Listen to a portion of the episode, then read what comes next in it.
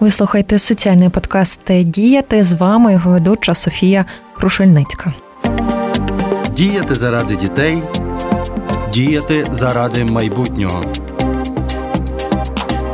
30 вересня відзначаємо День усиновлення в Україні, тому хочемо в сьогоднішньому випуску поговорити про саме явище усиновлення, стереотипи та міфи, які існують навколо нього, і, звичайно, чи можна взагалі підготуватися до того, щоб стати батьками, чи навпаки, як підготувати дітей до того, щоб вони були частиною вашої сім'ї. Як класно, що саме ця дитина може почути там казку, не дивлячись на те, що може не бути віддачі як такової від дитини до вас. Ну, наприклад, не всі діти називають там мамою тат, і воно більше не про те, скільки навчити, як виховувати дітей, скільки про підтримку, як вам бути, коли ви з тим стикнетеся. Момент, що немовля не є показник запоруки, знаєте, довіри і того щастя, і прийняття дитини як свою, скажімо, рідну, та що ми готові бути підтримкою для того, щоб будувати разом твоє щасливе дитинства, пам'ятаючи про минуле. Розумієте, що ви берете до себе їжачка такого.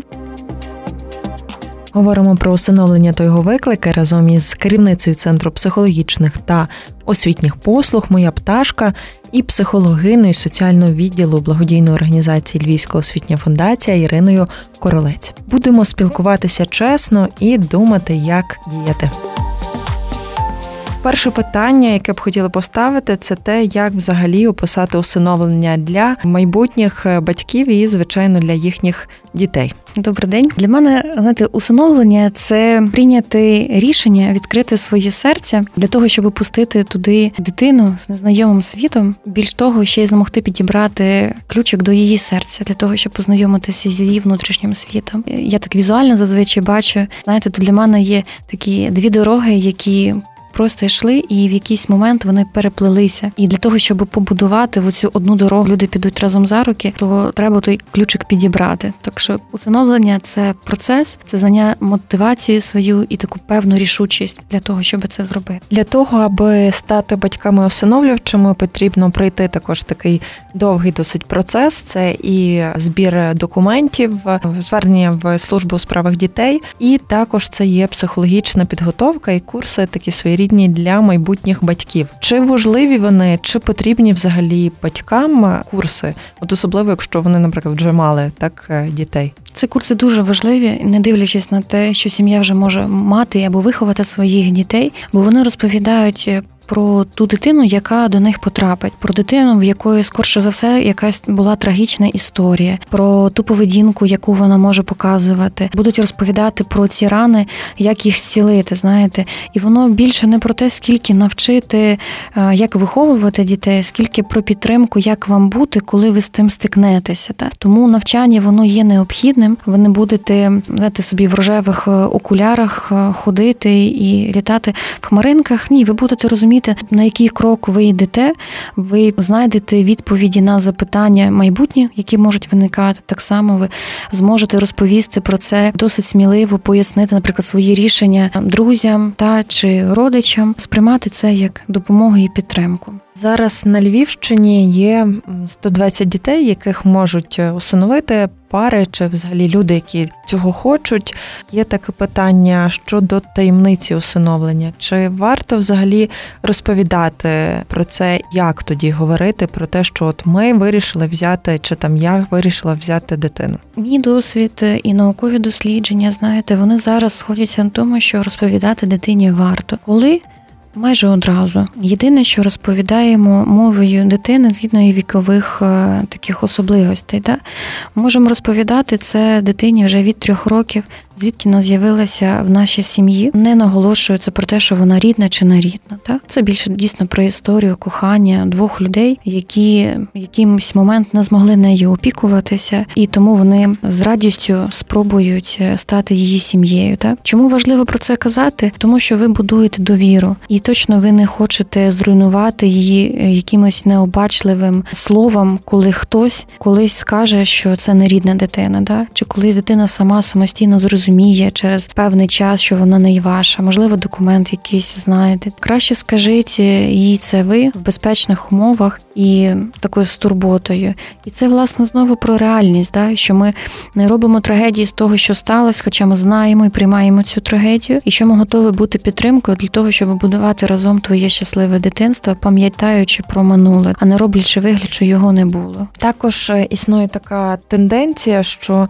зазвичай українці хочуть усиновлювати немовлят. Чи можливо якось з цим працювати, це змінювати, чи воно принципі нормально. Я вважаю, що це нормальне бажання, знаєте, поділитися з дитиною своїм світом, прийняти її якомога раніше. І тож це бажання прекрасне. Єдине, що я би можливо трохи його бажання це розширювала і показувала, що щастя може принести і 12-річна дитина, та що в неї теж багатий внутрішній світ. Звісно, там буде інша робота, інші складнощі. Знову таки теж про радість. Ну як на мене, на жаль, в нас є і розусиновлення. Наприклад, минулого року по Україні це було 36 випадків розосновлення дітей. Воно відбувається, як правило, в 16 років, коли йде підлітковий вік, і розосновлення воно може бути навіть коли в сім'ю приймали немовля. І отже, це для мене момент, що немовля не є показник запоруки, знаєте, довіри і того щастя і прийняття дитини як свою, скажімо, рідну. Та тому я більше за те, щоб це було зважене рішення про те, що ви зможете дати дитині, і про те, що ви це дасте, не дивлячись на те, що може не бути віддачі як такової від дитини до вас. Ну, наприклад, не всі діти називають та мамо і тато, не всі діти обіймають так міцно нас, як нам би хотілося. Але ж з іншого боку, якщо у вас вже були рідні діти, ви так само знаєте, що є діти, які ліпучки заціловують, а є діти, які кажуть, не рухай мене. Так само підлітковий вік він для всіх дітей однаковий. Да? Чи дитина з інвалідністю, чи дитина кинута, чи дитина рід. Є певні виклики, які нам треба в будь-якому випадку проходити, як е, батькам там чи вихователям майбутнім. І точно не все воно пов'язано тільки з там з трагічною історією цієї дитини. Як взагалі підготувати себе як майбутнього усиновлювача, що дитина не одразу буде мені відповідати взаємністю, і що для цього робити? Я думаю, сприймати це як норму.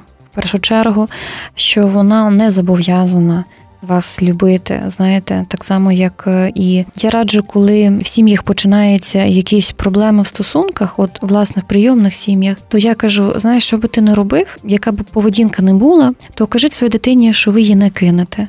Але жити вам всім буде складніше.